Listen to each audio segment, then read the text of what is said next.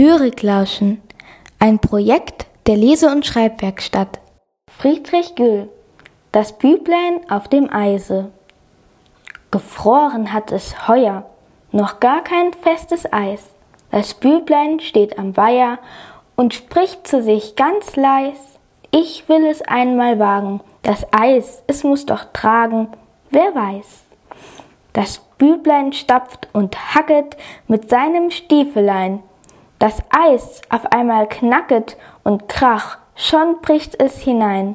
Das Büblein platscht und krabbelt, als wie ein Krebs und zappelt mit Arm und Bein.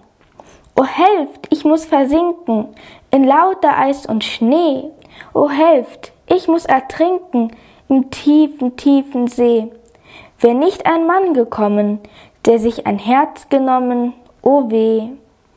Der packt es bei dem Schopfe und zieht es dann heraus, vom Fuße bis zum Kopfe, wie eine Wassermaus. Das Büblein hat getropfet, der Vater hat's geklopfet, zu Haus.